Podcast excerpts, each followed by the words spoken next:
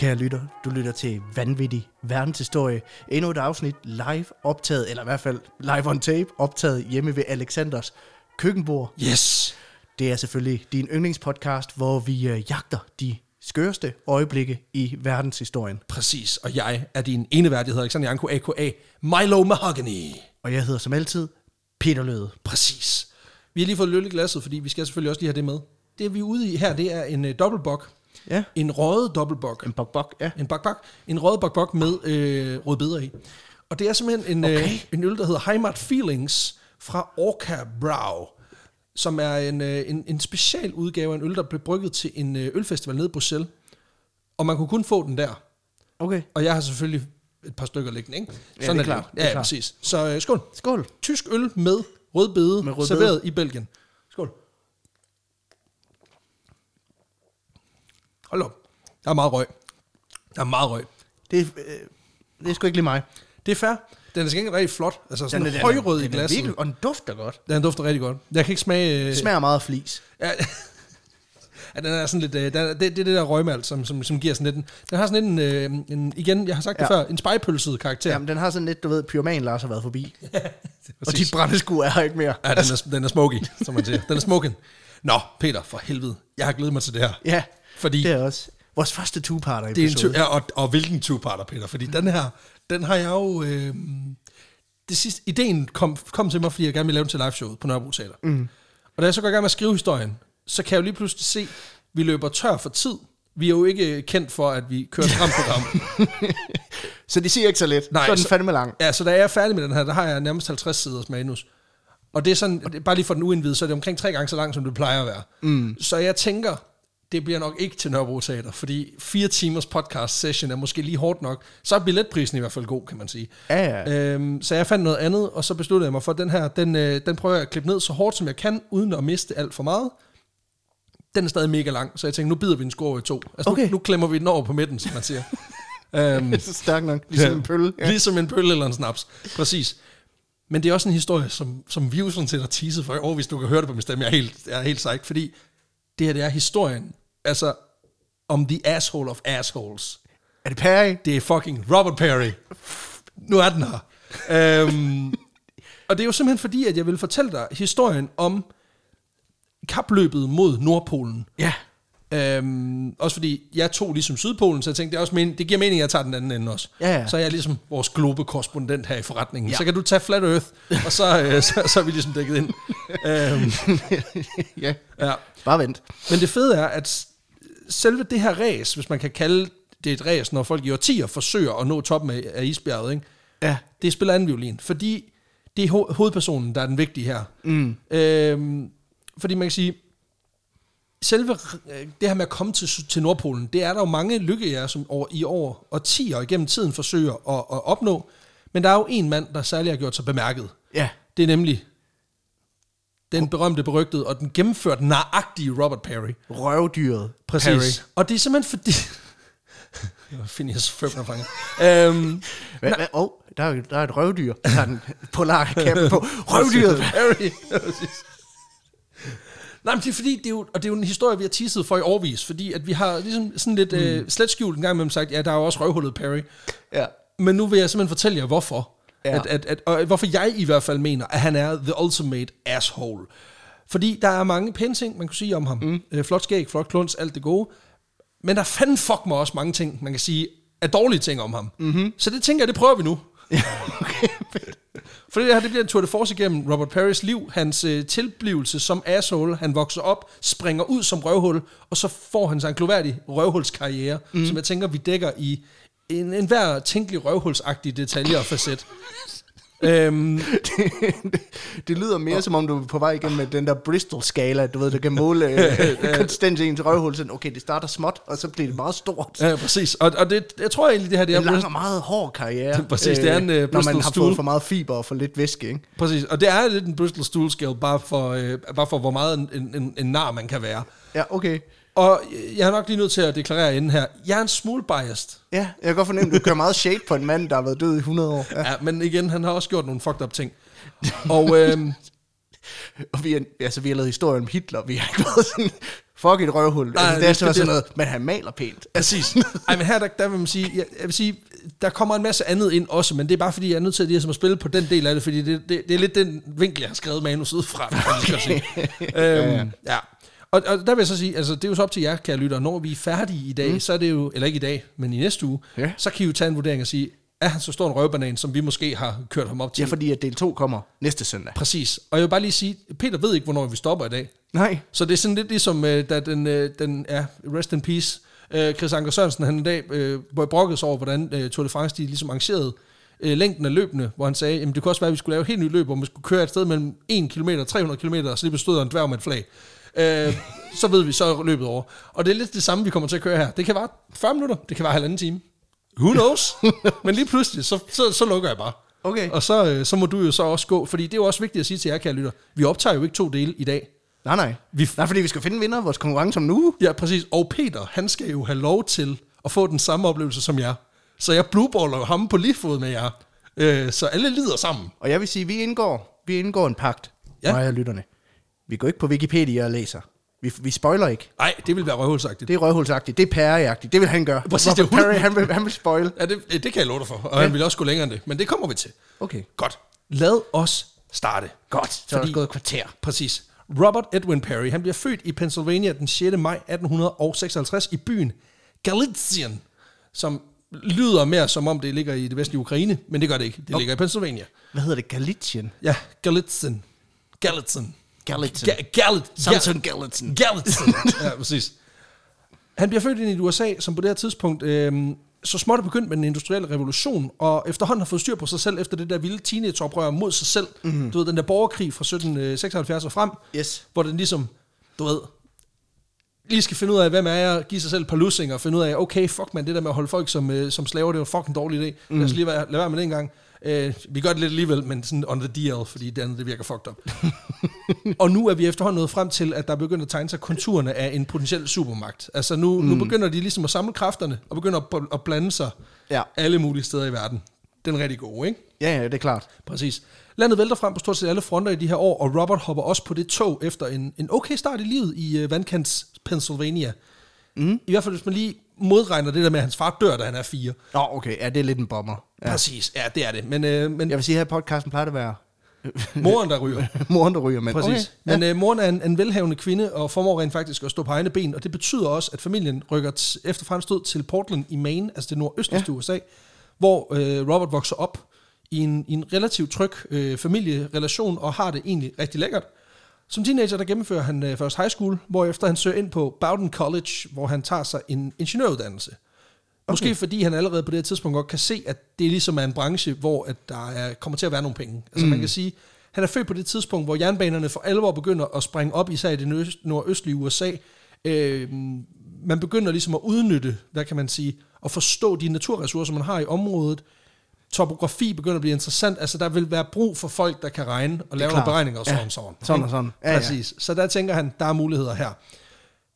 På det her tidspunkt i sene attenhundredetallet, der kommer også øh, en del anlægsprojekter frem rundt omkring i hele verden. Øh, blandt andet båret frem af vores kammerat fra Sverige, Alfred Nobel, okay, som opfinder ja. dynamitten.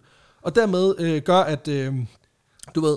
Man kan rykke nogle ting, uden at øh, man springer sine hænder i luften, fordi at man bruger nitroglycerin. Ja, hvilket, det, øh, hvilket jo er. Det er ikke så godt, for det springer jo det springer i luften, hvis du nyser i nærheden af det. Ja. Så, så et meget convenience-produkt, det her. Ja, altså, det er det. At du ikke får sprængt hænderne af. Præcis, det er the HelloFresh of explosives. Altså, det er fandme nemt at bruge. Præcis, og også, også godt. Der er fart på, og da Robert i, øh, i atten treoghalvfjerds står med en civilingeniøruddannelse i hånden, så er mulighederne nærmest uendelige. Mm. Øhm, de første år af arbejdslivet, der skifter han lidt imellem at være teknisk tegner, ansat af staten til at kortlægge forskellige områder i, øh, i det nordlige U S A.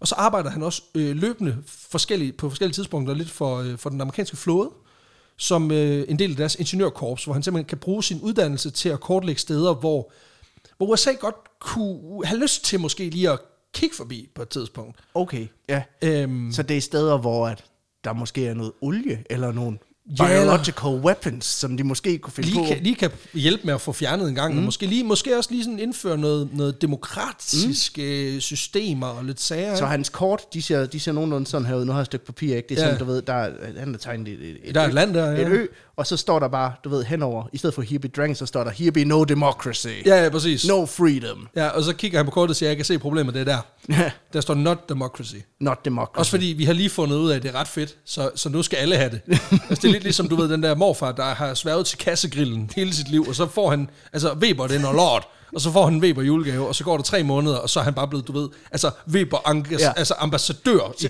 i kommunen, ikke? Prøv at høre, min far, han lavede den der. Ja, præcis. Og så købte han en fucking Weber kogebog, hvor, hvor, jeg, ja. hvor jeg sagde til ham, min far, er det ikke bare en almindelig grillkogebog? Og så han bare, nu stopper du. Nu stopper du. Ja, præcis. Du kan, du kan ikke. Du kan ikke lave den her i en green egg, du kan ikke lave den her i en charbroil. Nej.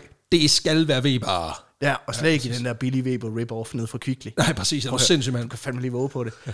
Og så det, det, det fede er, at så i en pakkelej to, to år senere, der, der havde vi så købt en grillkogebog, så åbner man den. den de tre første opskrifter er bogstaveligt præcis den samme. Ja, selvfølgelig. For, forfatterne af den samme, han har bare copy-pastet ja, en, en bog og slappet et Weber-logo udenpå. Ja, eller han, de har betalt hundrede tusind for, at de kunne stjæle hans bog, og så putte et Weber-logo på den. Ja, ja. Og så, altså... den største scam. Altså Weber, det er en scam. Ja, ja, men altså, I ringer bare, hvis I har nogle penge, gerne vil uh, smide i noget podcast. Nå jamen, altså, det bliver dyrt, men vi skal nok gøre det. Prøv at høre, Weber, det er the Herbalife of grills. Det siger det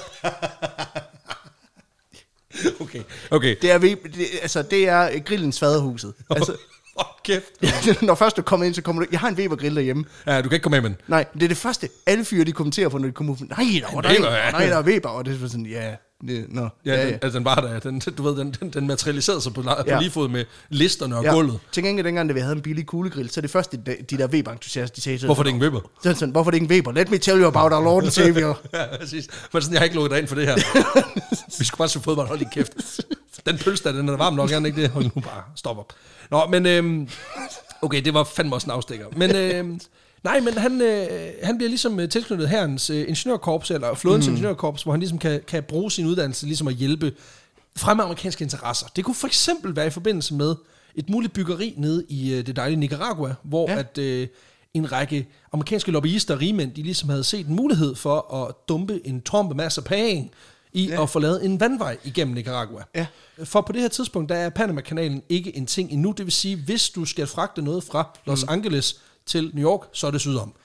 Øh, og det virker åndssvagt. Så derfor så kunne det være fedt, hvis vi bare lige kunne skære igennem direkte et land, og så bare lige spare Sydamerika, ikke?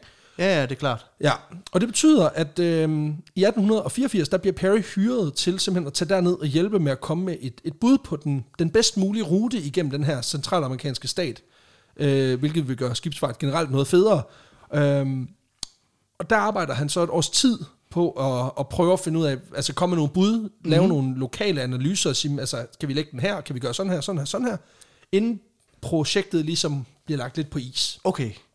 Det er der forskellige grunde til. Dels er der lidt anspændt stemning imellem den nicaraguanske regering og, og U S A. Ja, det er klart. Øhm, ja. Fordi de er sådan lidt, hvad, det var ikke lige, så det vil jeg gerne bare lige gøre. Ja, det kunne faktisk godt tænke os. Nå, okay, det, jeg er ikke sikker på, at vi skal... Og de er sådan, jo, amerikaner, but we have money. Yeah. Altså. Who you gonna call? Philly Busters. Præcis, yeah. præcis.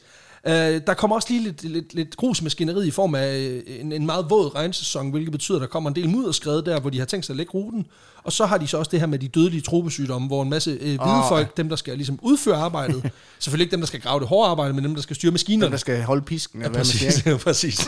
øh, de får det simpelthen så dårligt af al den dænkefeber. Åh, oh, for helvede. Ja, og der er man sådan lidt, det bliver dyrt det her. Altså, altså ikke for arbejderne, som kommer til at dø i hovedbetal, det er mere de der forsikringssager, men de få hvide mennesker bliver taget mm. med herned. Det kan vi ikke overskue. Ja. Vi lægger den lige på, vi lægger lige på kølet en periode, ikke? Åh ja. um, oh, gud, det er frygteligt. Ja, men der, der sidder Robert ellers dernede det her år øh, og hygger sig. Og øh, mens han arbejder dernede, så øh, nedfælder Robert i sin dagbog mm-hmm. nogle ting, som bliver ret skelsættende for hans fremtidige virke. For han beskriver på en af siderne i sin dagbog, hvordan han er sikker på, at han vil blive den første mand på Nordpolen. Okay. Og det er et bold move, når man sidder i, øh, altså i, i troberne. Ja, i Nicaragua. Du, du, du har gået den forkerte vej, din idiot. Han sidder vitterligt i Søren Pind-uniform. Og er sådan lidt... Altså, jeg kommer til at være det diametralt modsatte sted af det her. Og før en du aner, Altså, det er også igen, det, det er konturen af en madman. Han ja. sidder og skriver vitterligt til sig selv. Kære, dag, kære Robert, mm. du det, bliver den første på Nordpolen. Okay. Det svarer til, at du går i gang med at grave et hul, og sådan, snart skal jeg til månen. Præcis. Ja, han, han er lidt skør i det, men, øh, men det viser sig jo så, at han mente det, kan man ja, sige. Ja. Øhm, det sidste er ikke et mål, han er alene om at drømme, fordi ligesom med kampen om at nå først til Sydpolen, som mm. først kommer efterfølgende, så, så er det et mål. Altså Nordpolen er et mål, der fylder meget hos opdagelsesrejsende i det meste af verden, fordi det at nå Nordpolen, det har ligesom en, det har en mm. vis status. Ja, det er klart. Øhm, det skal siges, det er bare noget øh, svære størrelser at nå til Nordpolen, end det er til Sydpolen, fordi Nordpolen reelt set bare er en stor isterning, der ligesom varierer lidt i størrelse ja. og drejer rundt om sig selv. Ja, det er jo det, det, det, et gigantisk isbjerg, ikke? Jo, altså i bund og grund er hvor det jo bare... Hvor julemanden har valgt at bygge sit hus, ja, ja. hvilket virker totalt åndssvagt. Hvilket i øvrigt også er noget, vi ikke... Vi taler rigtig meget om de der isbjerg, de der flager, men hvad med alle de der... Hvad med nisserne? Hvad med nisserne? Præcis, altså har du alle set de der... Han holder også pisken, ikke? Præcis, altså der er slet ikke nogen... Altså vi har alle sammen set den der udmarvede isbjørn, der kører rundt på en isflage. Hvad med alle nisserne? Ja, vi ser ikke alle de døde nisser, der ligger som Titanic-ofre rundt om. Præcis. Og der er en, en eller anden pigenisse, der har skubbet en drengenisse af en dør, og man tænker, ej, I kunne godt have været der begge to. Julemanden sidder der, det er tykke dyr uden lidt på sådan en, og bare sådan, jamen jeg kan godt være der, julemand. Nej, du kan ikke. Ho, ho, ho. Han har bygget, han har bygget en tømmerflåde af, du ved, af, af knuste drømme og P S fem'er, som ikke, der er nogle børn, der ikke får. Du er på min Naughty-list. Ho, ho, ho. Men det, for... Men det forklarer jo faktisk, øh, hvorfor der var et, øh, altså simpelthen var et, et et slip i uh, mængden af P S fem'er. Altså ja. det der backorder-system, der var, det var simpelthen, at uh, julemanden han byggede simpelthen en tømmerflod af P S fem'er. Ja, vi troede, det var noget med Suezkanalen, og det havde det hovedet. Ikke en skid. Det var simpelthen julemanden, der bare lige skulle altså fremtidig klimasikre sig selv. Det var der ikke nogen, der vidste, men I hørte det her først. Ja. Øhm, nej, men det betyder også, at, at, at fordi den er lidt sværere, altså hvor, hvor man kan sige, hvor den syd, geografiske sydpol, den ligesom har et fast koordinat. Ja, ja. Så, øh, hvor man kan, ligesom kan sætte en pind i, så kan man gå væk, og så kan man komme tilbage mm. og vise, at man har den største metaforiske diller på blokken, fordi det er mit fucking flag, ja, ikke? Det er lige her. Ja. Præcis. Så øh, vil den samme pind, den vil flytte sig på Nordpolen, fordi isbjerget ligesom rykker sig ja. og drejer om sig selv. Så du kunne sådan set bare tage det op og stille dig et sted, og så vente på, at du sejlede op? Åh, uh, men du skal jo lige, altså ligesom på en L P, det hjælper ikke noget at stå yderst på, på pladen, og så satse på, at man kommer ind i midten. Sådan fungerer det ikke. Okay. Altså, du skal ligesom ind i tæt... Altså, det er rigtigt, du kan jo sådan set bare satse på, at det her, det bliver til... nulpunktet på et tidspunkt, ja, ja. og så bare ligesom bare vente. Øhm, men, det, men det er noget, der gør det markant sværere ligesom at sige, jeg har den her, ja, fordi øh, du skal ligesom bevise, at du var på den koordinat på det tidspunkt, og øhm, det betyder også, at, at det, er en, det er en sværere øvelse, mm, fordi det, ja, det kræver, klart. at folk, der jager Nordpolen, de konstant skal øh, justere deres kurs, samtidig med, at de ligesom skal overleve frosten og vinden og isbjørnene og alt det gode, du ved, ikke?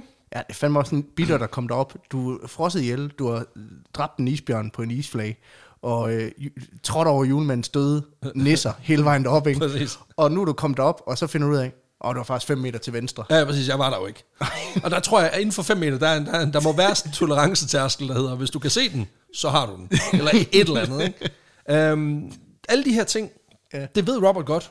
Det, af, mm. eller det ved han ikke helt på det tidspunkt, fordi man er ikke sikker på, hvorvidt det er en isstanding eller en landmasse. Nej, okay. På det her tidspunkt. Men, øh, fordi der er ikke nogen, der har været deroppe. Øh, men, men han er sådan lidt, jamen... Det bliver fedt, mm-hmm. uanset hvad. Så han sidder nede i sin Hawaii-skjorte i troberne og, og tænker... Drikker pina colada og... Præcis. No. Og han sidder der og tænker, okay, next stop, Grønland. Øhm, fordi han har besluttet sig for, mens han sidder i Nicaragua, at han vil øh, krydse den grønlandske indlandsis ja. med hundeslæde øh, uden erfaring. Okay. Og han vil også gøre han det... Han går fred på den. Ja. Præcis. Og han vil, nej, for han vil også gøre det alene. Nå. Og det lugter lidt af den der, du ved... Man lige tre-fire dage før mm. øh, nytårsaften, man tænker, jeg tager ned og træner første januar. Ja. Jeg besinder mig. Og så kommer man til at drikke to flasker fernet, og så er man sådan, nå okay, jeg besinder mig ikke. øhm, og så gør, får man det ikke lige gjort. Ja, ja. Øh, altså det er nemt at sidde i trupperne og være sådan, det kan sgu ikke være så slemt at køre hen over indlandsisen alene med en hundeslæde, uden at nogensinde har brugt en hundeslæde. Ja. Så Robert, han ligesom... Altså, han, han vil gerne være fredet, da fredet var Messias-patruljen, men ja. han er mere ligesom fredet nu, hvor han bare tager til Fredericia og løber halvanden kilometer en gang om året. Ja. Okay. Men altså, man kan sige, hvis bare uh, crowden er den samme, så er det lige meget. Okay. Øhm, nej, men det er simpelthen fordi, at han, øh, han har også siddet øh, i sin fritid nede i, i trupperne her, og, og simpelthen øh, kigget lidt på nogle kort deroppe, altså fra Grønland, og så har han simpelthen øh, lavet nogle ruter, som han selv har siddet og lavet. Han har set, der stod no democracy. Ja, præcis. præcis. Ej, han har simpelthen siddet øh, og kigget og tegnet nogle ruter selv ja. i Paint eller et eller andet. Øhm, også mens han var i flåden tidligere. Mm. Så, så han har simpelthen interesseret sig lidt for Grønland og siddet og fiflet med nogle kort. Og så har han besluttet sig for, at det kunne være fedt at gøre på et tidspunkt. Og så har han siddet og tegnet lidt, og han har lavet to ruter. Mm. Han har lavet den nemme rute, og den knap så nemme rute. Ja. Som er, som er altså måder, han vil krydse fra det vestlige Grønland, og så over okay. indrigsisen til den østlige. Så New Game og New Game Plus. Præcis. En D L C. Ja. Øh, men han starter selvfølgelig med den nemme. Det er klart. Selvfølgelig. Selvfølgelig gør han det. Det er børnebakken, ikke? Altså, det er, det er, den, det er den gode. Og det er en lille let tur. seks hundrede og fyrre kilometer. Og oh. han er sikker på, at, prøv, at det kan han godt. Ja, ja. No problem, ikke? Fandme nemt. Ja. Så efter han øh, er færdig i Nicaragua, er kommet hjem i atten femogfirs, så får han seks måneders lønnet orlov hos flåden. Okay. Fordi han har gjort det godt dernede. Ja, ja, altså, det må de, man sige. De uh, glår ved ham. Altså, det kan godt være, at der er på stykker, der, der er kranfører, der er døde af dænkefeber, og, og hele lortet er skredet i mudder, men det er jo ikke hans skyld. Hold kæft, du er god til at holde pisken. Ja, præcis, det er jo heller ikke hans skyld, nicaraguanerne ikke vil. Altså, det kan han jo ikke gøre for. Det skulle ikke ham, der har lavet de der myg. Altså. Nej, præcis. Der, der, der, der taler han virkelig for sin sag. Men han får simpelthen øh, noget løn, hvilket sikrer ham, han har noget tid, hvor han ikke skal ja, arbejde. Fedt. Og så får han en øh, donation på fem hundrede dollars, svarende til, okay, til små... fem hundrede dollars. Okay. Dollarserne, ja, præcis. Og det svarer til cirka hundrede tusind kroner i nutidspenge. Øhm, og dem får ja. han af sin mor. Okay. Fordi han kommer hjem og har haft et fuldtidsarbejde som civilingeniør i et år, og er sådan, har tjent gode penge formentlig, kommer hjem og er sådan, mor, jeg vil gerne til Grønland. Og han sådan, har du røget dernede? Nej, okay, så må mm. du gå. Du fik okay. du ikke et kørekort, da du blev atten, så nu får du en... Han er ækvivalenten til en eller anden, du ved, der, der går på C B S og lige er blevet uddannet i sådan noget business administration, og har fået et job til... Øh, til, til firs tusind om måneden. Til firs tusind om måneden. Og stadigvæk bor i sine forældres øh, købelejlighed. Ja, lige præcis. Præcis. Ja, hvor det er sådan, du skal ikke... Altså, han er nærmest stolt af, at han kun betaler tre tusind i husleje for en lejlighed, der koster fire millioner, ikke? Ja, ja, ja, lige præcis. Jeg kender dig godt. Ja, og det gik ud til dig, Alex Vanopslagh. Ja, præcis. Ej, han får bare folk til at betale en lejlighedsstruer. Det er fint. Det er rigtigt, ja. Det, må man, ja, det, er, det er jo kun grænsen til ulovligt. Og han vidste det ikke, fordi han er jo dum. Nå, altså. Han har kigget på kort og siger, der er no democracy. Det er Wild Midt. West derude. Præcis. Han gør, hvad man vil. Ja, sindssygt nok. Nej, men han får de her øh, hundrede tusind af sin mor øh, til ligesom at købe de sidste ting og få, få gearet mm. på plads. Og så er han sådan set klar til at sætte kurs mod den grønlandske vestkyst ombord på et valfangerskib. Okay, ja. Øh, hans plan om at tage den her solotur, den bliver dog forpudret en smule, da han ankommer til øh, Godthåb i det sydvestlige Grønland i løbet af sommeren øh, atten seksogfirs. For da han ligesom fortæller om sine planer til folk, både på valfangerbåden, men også da han ankommer, der bliver han mødt af en dansk ung, ung dansk officer, der hedder Christian Mejgaard, ja. Som lige siger, åh, oh, hvad siger du, du gerne vil? Okay, prøv lige at fortælle fra starten igen, langsomt. Og da han ligesom fortæller, at han har den her fantastiske plan om at øh, trille over indlandsisen mm. på hundeslæde, uden at have gjort det før, og i øvrigt tage den solo. Ja, klart. Øhm, så er han sådan lidt, okay, du er fucking vanvittig. Du kommer hundrede procent til at dø af det der, fordi mm. det kan man ikke. Men det bliver et godt podcast-afsnit. Præcis. Øhm, og i stedet for, at Christian Mejgaard her, han bare siger, du er psykopat, du kommer ikke til det, du er fucking vanvittig, så er han sådan lidt, så jeg ved ikke hvorfor, men han går Arne på den fra, øh, fra Blinkende Lygter, for han er sådan, han er psykopat om der, skal jeg ikke lige tage med der? Så Christian Mejgaard siger, det er fint, at du kan ikke gøre det alene, men, men, men jeg kunne også vildt godt tænke mig at tage turen, så skulle vi ikke slå pælterne sammen? Okay. Jeg tror, der er lige der er plads til to på den slæde der. Og der er han sådan, jo, men det... Det, det virker fedt. Det er fint. Det er også bare okay. fordi, det, jeg kan bare, situationen, hvor der kommer en ung officer med en lille smule erfaring fra det grønlandske natur, der kigger på en mand og siger, du virker sindssygt uerfaren. Du er en fucking fantast. Du har siddet med en passer og en skolelineal. Jeg rykker lige med. Altså, hvad fanden laver du? Hvad vil du? Har du dødsønskning? Vil du rejse direkte igennem Fimbulvinteren? Ja, præcis. På, på mange måder et sted, der flytter sig. Præcis. Så du faktisk ikke ved, om du ender der, hvor du vil være. Præcis. Ja, og det er hundekoldt, og du kan fryse ihjel. Og, ja. du, og du vil gøre det på knor, pasta, carbonara og blande op ting. Ja. Okay, sign me up, bitch. Altså, okay. Hvad fanden? Og jeg buber med, der varmer os videre. Okay. Sygt nok. Vi tager den. Dem knipper han også. Ja, det gør han. øhm, nej, men det betyder simpelthen, at de, de her to gutter, de, de slår palderne sammen i et, altså netop et buber B S moment. Ja. Og... Øhm, beslutter sig for, at de tager den, de tager den simpelthen ud over isen, og de øh, lægger an, får kørt, det kører pæst godt, de når hundrede og tres kilometer, så er de nødt til at vende om, fordi de godt kan se, det var vi ikke forberedt på. Det var meget langt, vi skulle. Det viser sig, at det der med at forsere isbjerg og bestige ting med en hundeslæde, det er langt ja. og hårdt. Og de fandt ud af efter hundrede og tres, at vi løber tør for mad meget mm. snart. Og problemet er jo ligesom, at når du er hundrede og tres kilometer ude, så skal du også hundrede og tres kilometer den anden vej. Og det er lige præcis... Ja, det, har, det har jeg fundet ud af, når man løber. Ja, ja præcis. Det hjælper ikke noget at stoppe midt på ruten, fordi der er jo ti kilometer hjem jo. Ja, ja, det er altså, det. Du kan ikke bare stoppe midt på Lillebæltsbroen og være sådan, om så gider jeg ikke mere. Nej, slut der var lidt længere, end jeg havde troet. Ja, præcis. Så må jeg kaste op her og løbe videre, i stedet for at være sådan en lille bitch. Nu er altså, jeg halvvejs. Så nu løber jeg halvvejs hjem igen. Ja, præcis. Eller... Hvem griner så? Præcis. Nå, men... Øh, det er ikke en kæmpe succes for Perry. Jeg har faktisk lavet det engang. Jeg vil løbe, jeg vil løbe ti kilometer. Efter fem er sådan, prøv det, det, det når jeg aldrig. Så vender jeg om og løber hjem igen. Og så løb, så gjorde du det jo. Så gjorde jeg det. Du når ind ad døren sådan, nej, det var det også. Vildt, jeg tændte jeg ikke noget. Øh, hold lige vent, et øjeblik. Jo, det hey, hvad så? Kæft, man, de fem kilometer, de var hårde, mand. Især de sidste fem, som jeg ikke havde regnet med, at jeg skulle tage. Det var fandme dumt. Nå, men øhm, Perry, han er, han er jo selvfølgelig ikke helt tilfreds. Nej. Men der er en silver lining, fordi... han lige pludselig forstår, hvad det er for en virkelighed, han er oppe imod. Ikke? Mm. Og, og samtidig med det, øh, så er den her mission faktisk den, som er nået næst længst ind på isen. Nogensinde på det her tidspunkt. For okay. Der er ikke nogen, der har krydset den endnu. Og det er jo sådan noget, det går lige selvtilliden på den her unge mand. Fordi han tænker, at jeg havde ingen kompetencer. Nej. Okay. Og alligevel, så er jeg næstbedst. Fuck, hvor nice. Fordi jeg har balls. Eller jeg, altså mit idioti, den bringer mig enormt langt. Altså, der kan man jo igen, der kan du kigge på Messersmith og tænke, altså, idioti kan bringe folk langt. Mm. Altså, nu har han tres tusind guldpinde, han ja. ikke selv skal betale. Altså, hvem vinder så? Han var også den anden bedste. Præcis, altså, han er en gratis skånder den over sommeren, altså, luksus. Ja, ja, altså, du skal sidde i byretten i Frederiksberg et par gange og sidde og forsvare alt muligt lort, ikke? Men, men gratis skånder? Gratis skånder. Hvor fedt er det, ikke? Hvem ved, måske får man lejlighed i Thisted. Den følger med, når du har svindlet fire gange. um, han har bare kigget på E U og tænkt, der står no democracy. Altså allieret som med, med grækere og rumænere. Ja. Altså undskyld, nej, det var ikke folkekrigen. Det var ikke. Jeg skulle lige sige, det var ikke, det var ikke, det var ikke græske og rumænske mennesker, folk. Det var politikere. Ja. Ja, vi sparker op og ikke nedad. Det ville være fucked op dernede. Øhm, nej, men øh, det betyder, at, at at den her, hvad man siger, den her øh, failed safe, mm. øh, den her, den her failed mission, den er faktisk lidt en, en fed ting for ham alligevel.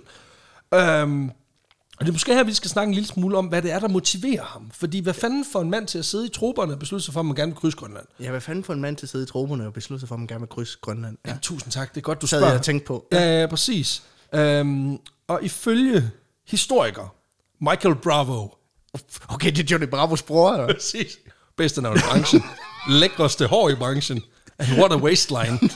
Altså, han kører de, den, den, altså, den laveste talje i byen. Den eneste mand, der mødte op til lektioner med solbriller. Ja, præcis. Kick-ass shades. Præcis. Nå, men han har ligesom øh, studeret Perry. Ja. Øh, og han mener, at igennem hele sin karriere, der har Perry et meget imperialistisk syn på det her projekt, han har, han har gang i højt mod nord. Øhm, og han er drevet af at, simpelthen at sætte et aftryk og blive kendt ude i den store verden, som en mm. mand, der opnår ting. Okay. Øhm, for det her med at være den første mand på Nordpolen, det er sådan ret højt på listen over ting, man gerne vil vinge af, hvis man gerne vil være kendt på det her tidspunkt. Altså der kan du ikke bare okay. tage til et hotel i Mexico og bolle nogle mennesker. Nej. Der er du nødt til at gøre lidt mere. Selvom han har været i Nicaragua, det er sgu tæt på. Præcis, ja, præcis. Ifølge en anden forfatter, en fyr, der mm. hedder Fergus Fleming, så beskriver Perry faktisk selv hans motivation ret perfekt i et enkelt citat. Fordi han skulle engang i et brev til sin mor have skrevet, I must have fame. Okay, og, og det var jo det, var det, der var fedt dengang, ikke? Ja. Øh, nu om dagen, der har vi sociale medier, alle kan blive kendt. Det benefitter vi også af, kan man sige. Hvis det krævede, at vi tog op til Santa, Santas genocide øh, øh, derop, så tror jeg ikke, vi var øh, nået dertil, hvor vi er den dag i dag. Det tror jeg heller ikke, men ja. Det her det er jo også en sætning, som stort set alle reality-deltagere nogensinde mindst har visket til sig selv i spejlet en gang, ja. Og så også ham der kokosnedmanden fra Godmorgen Danmark. Altså, jeg er ret sikker på, altså, det, det, må, det må have været det, der er gået igennem hans, hans hjerne, mens han har gjort det der. Så, yeah. At least I'm gonna be famous. Oh, yes you are. Mere end du har regnet med. Og igen, kære mand, hvis du lytter, hvis du lytter med her, vi... så altså, du får en mulepose, hvis du lige melder ind i D M'eren. Fordi, hold da op, stakkels mand, altså, det var bare ikke, det var bare ikke den smadrede hånd værd. Hold kæft, andet klip. Ja, det var ikke lige din dag. Det var ikke... Der var mange ting, der ikke, der ikke var, var optimalt der. Altså, hvorfor skulle de også ligge på den der metalplanke? Det virker helt sindssygt. Ja, der er en der er rekvisitør på Godmorgen Danmark, der bare burde være blevet fyret. Ja. Men, men lad nu det ligge. Øhm, det kan du så ikke, fordi din hånd ikke virker, men altså, sådan det jo. Øhm, nej, men det handler simpelthen om, at han vil vise hele verden, han er den fucking fedeste øh, hot shit på, på bloggen, ikke? Ja, ja. Han udtaler også på et tidspunkt, jeg er nødt til at være ligeværdig eller over folk omkring mig, for at føle mig komfortabel. Okay. Altså, så han kan ikke, han kan ikke være i et selskab, hvis der er nogen, der er, hvad man siger, hvis der er, fed, der er federe end ham. Nej, okay. Så, så der er også lidt, det er også lidt, lidt storhedsvanvid. Altså, mm, der er lidt fældelegn over det. Er lidt, hvor man tænker, jamen der snyder han også lidt sig selv. Ja, ja. For han er sådan, jeg er den fedeste i lokalet, og man er sådan lidt, nej. Nej. Altså, hvis du havde skiftet din, din, altså, din karriere til stangtennis, så måske. Men det blev det der. Det var det, du valgte at gå med, og det er også fedt nok. Ja, ja. Nå, men øh, til gengæld laver du gode pot. Nå, nej. Ja. Øhm, vi skal vi skal Nej, øh, selvom første færd her, det ikke går efter planen, mm. så er Perry altså tørstig efter mere. Medierne skriver også om ham efter det her, og, der, og så er ligesom, altså første gang er det gratis, ikke? Og så begynder narkoen ligesom, fordi nu skal han have et ja, ja. Han skal gerne, han skal ud, han skal være derude, ikke? Øhm, og efter en lille tur mere sydpå til Nicaragua, hvor man lige prøver igen og siger, om kan man ikke lige få blodgjort de der, de der gutter dernede, så man ikke lige kan få lavet en, lavet en lækker vandvej, ja. så, øhm, så beslutter Perry sig simpelthen for, vi går fuld tid på det her arktiske udforskning. Det er klart. Ja. Øhm, også fordi øh, Nicaragua-projektet, det ender med at dø, fordi at, øh, det er noget med, at amerikanerne de overtager øh, det der projekt i Panama, som egentlig mm. er franskmændenes oprindelige idé. Men da de ligesom ikke kan se sig ud af det, så er, de, så er amerikanerne sådan, den tager vi. Fordi I, har, I har blodgjort dem, så kan vi godt lige tage den i mål. øhm, I har givet dem hård hud på, på ryggen, som man siger. Præcis. Åh, oh, okay. Jeg tror altså ikke helt, det var sådan, men, men, men om ikke andet så diplomatisk. Øhm, Men det betyder simpelthen, at han fra øh, sådan, øh, starten af nitten halvfemserne, der kan han gå fuld tid mm. på at, at lave arktisk udforskning. Ja. Den her gang er det så ikke mor, der ligger ud længere, fordi han har selvfølgelig øh, dels selv sparet lidt, øh, lidt, pot, øh, altså lidt cash money op, ja. Men han har også været ude at arbejde. Fordi det, han har gjort, efter han kom hjem efter den første gang, det er, at han begyndte ligesom at pinge forskellige rigmænd og organisationer. Øh, for ligesom at sige, hey, øh, jeg, kan I give mig nogle penge egentlig? Altså, I får ikke så meget ud af det i første omgang, det bliver fedt for jer, for jeg skal nok nævne jer i interviewet, når jeg når Nordpolen. Jeg tænker at lægge en story op. Jeg er jo datidens influencer. Ja, ja, præcis. I får taget nogle gode billeder med nogle, nogle, øh, øh, nogle flag og noget, ikke? Præcis. Og han blodgør dem simpelthen over et par år. Okay. Så mens han er i Nicaragua, skriver han en masse breve. Over et par år? Og da, okay, nå. No. Ja, ja, ja, så skriver han nogle breve. Det er fandme hjem. Kold canvas, at skulle sende breve. Ja, ja, det er den koldeste canvas. Han skrev det på canvas. Altså, det, han har sendt malerier hjem, og han har sagt, støt mig. Han har lagt det i køleskabet, inden han sendte det, så det var endnu koldere. Ja, præcis. Det er svært i Nicaragua, altså. Hold op. Og det betyder også, at han har lidt, lidt, lidt penge og lidt cash, da han begynder at planlægge sin, sin næste tur i starten af atten enoghalvfems. Og det betyder også, at der faktisk er penge til, at han kan, kan hyre et, et, et, både en båd, men også et helt hold okay. til at samle omkring sig. I alt så samler han et team på tolv mennesker, som består af dels af hvad man siger, lærte, altså forskere mm. og undervisere fra forskellige organisationer, som simpelthen har købt sig en plads øh, på den her mission. Okay. Nå, men altså, man ja, kan sige, han ja. kan lige så godt fylde båden op, ikke? Nå, jamen, det er klart. Øhm, så han sælger lige lidt, sælger lidt pladser her, så er der nogle... Øh... Så det er sådan en halv molslinje, når... så, ja, ja, der, der er også en business blue class nede bagerst i båden, hvor det kun, der er kun de her fire, der må mm. komme, og så er der gratis vand. det, det er jo samme båd, bare nogle samme sæder egentlig også, men der er et lille hegn her, ja. Så nu koster billetten det dobbelte. Ja, men du kan dufte buffeten. Ja, præcis. Mm. Undskyld, det rejer, håndpillede og citronfløde. Lækkert. Uh, det var en snæver reference til de fire, der lytter podcasten, som har været på Molslinjen. uh, og i Business Blue Class inden for de seneste par år. Nå, uh, men der er simpelthen, ud over det, så er der nogle fagfolk udefra, som, simpelthen, uh, som han simpelthen inviterer med. Ja. Der er et par dygtige sejlere. Der er også en, en dygtig læge, som kommer med, som skal hjælpe. Okay, ja. Og så er der hans, fornuftigt. Uh, præcis, ja. Og så er der hans hustru. Hun kommer også med. Okay. Uh, Og det er en øh, dame, som han har kendt i nogle år. Mm. Øh, de er blevet gift, og det kører pæs godt. Hun hedder øh, Josephine Diebitsch. Og øhm, hedder hun Diebitsch? Ja. Og, og du tænker, hvordan staves det? Det staves, som det siges. Hun er af tysk oprindelse. Så hun hedder Diebitsch. Ja.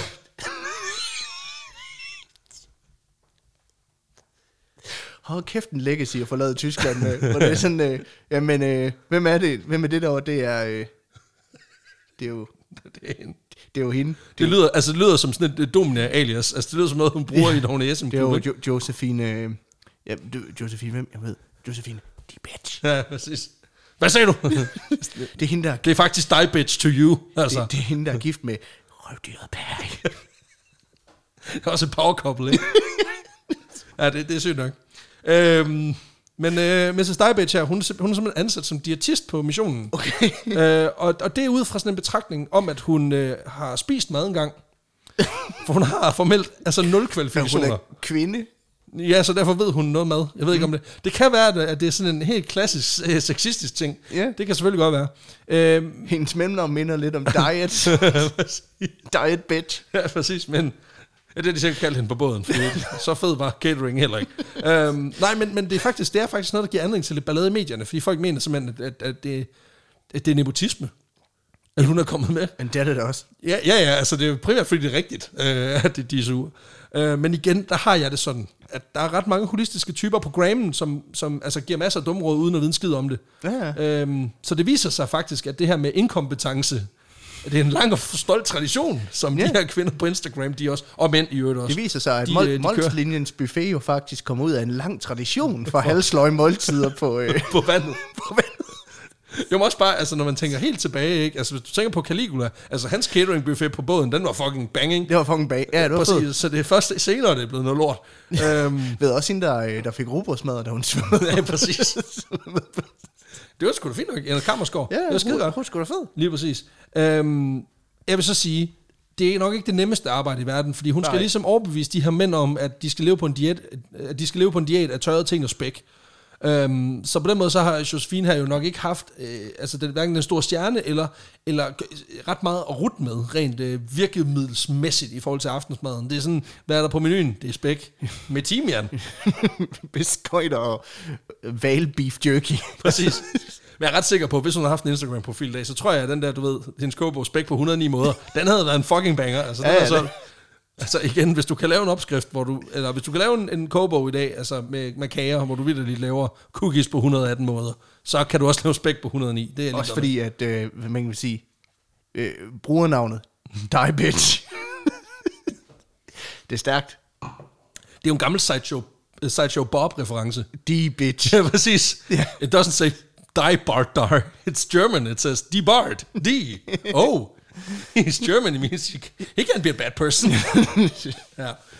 Nej, men øhm, det, altså, hun får lov at komme med, og sådan en lille sidenote, så er Miss øh, Diebitsch her, hun er faktisk øh, den første kvindelige arktiske opdagelsesrejsende, på grund af det her. Okay. Så det kan også være, at de bare lige skal vinge øh, nogle firsts af, altså hendes mand går jo meget efter titler. Det er klart. Så man kan sige, det har jo også været en lille, lille ting der, og så tænker man, yes, ligestilling. Fedt nok, hun mm. kom med, fordi hendes mand styrede operationen. Sådan ligestilling. Så på papiret ser det godt ud. Og hvad stod hun for? Catering. Ja, præcis. Ja, ja. Ja, det er ikke fordi, du skal op og finde nogle fede fugle eller et eller andet. Det er mest bare fordi, kan du skære spæk, egentlig. Ja, det er fedt nok. Øhm, og, og, og også lidt træls.